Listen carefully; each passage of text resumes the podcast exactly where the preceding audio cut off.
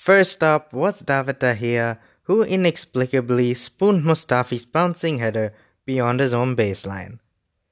Then Leno decided that De wasn't going to get all the spotlight and decided to tip Rojo's free kick beyond the post but not the byline, where it was quickly collected by Herrera, who teed up Martial to fire into an empty net as Arsenal's keeper tottered back towards his goal. Next up was Marcos Rojo, who stuttered and stumbled with the ball in a horrific trance on the halfway line before thrashing straight to Mkhitaryan. The Armenian charged through on goal before Rojo's recovering tackle inadvertently deflected the ball off Lacazette and into his own net. Then, just 13 seconds later, Kolasinac again tried to outperform his opponent, playing an inch perfect back pass to Lingard after Sokratis failed to clear a route one pass to Lukaku. Four individual errors in total, which punctuated the game. Unai Emery caught Pochettino off guard by gambling on a five at the back formation against Spurs last Sunday. The last time the Spaniard had tested the formula was in a hapless foray against Qarabag in the Europa League two months ago and was abandoned after 45 minutes.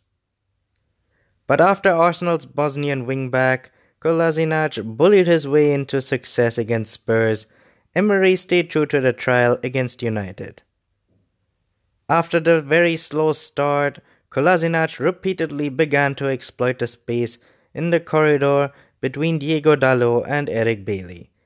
Each time Kolasinac went forward, United were in trouble, and he even won the corner, which would lead to Mustafi's opener.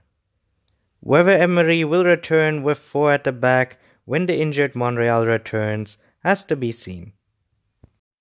Not only was Ramsey given a rare reprieve from his pitchside perch for the first time in seven Premier League games, but the Welshman was handed the captain's armband by Emery after impressing against Spurs.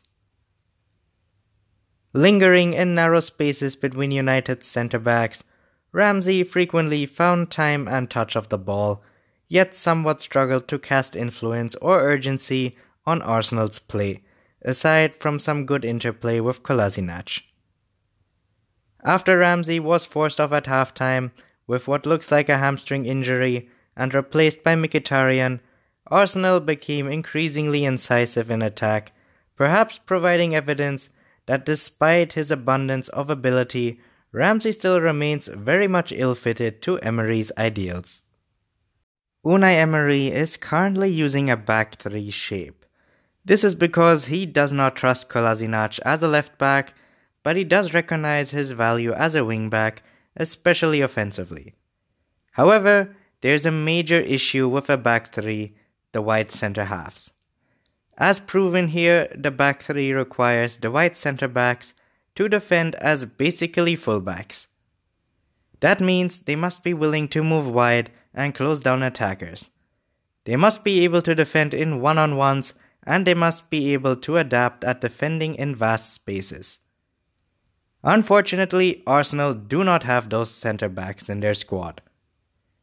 Mustafi, Sokratis, Holding, and Lichtsteiner all played in the wide centre half roles here, and none looked especially comfortable, with both Sokratis and Mustafi looking a lot happier when playing as the central figure in the back three.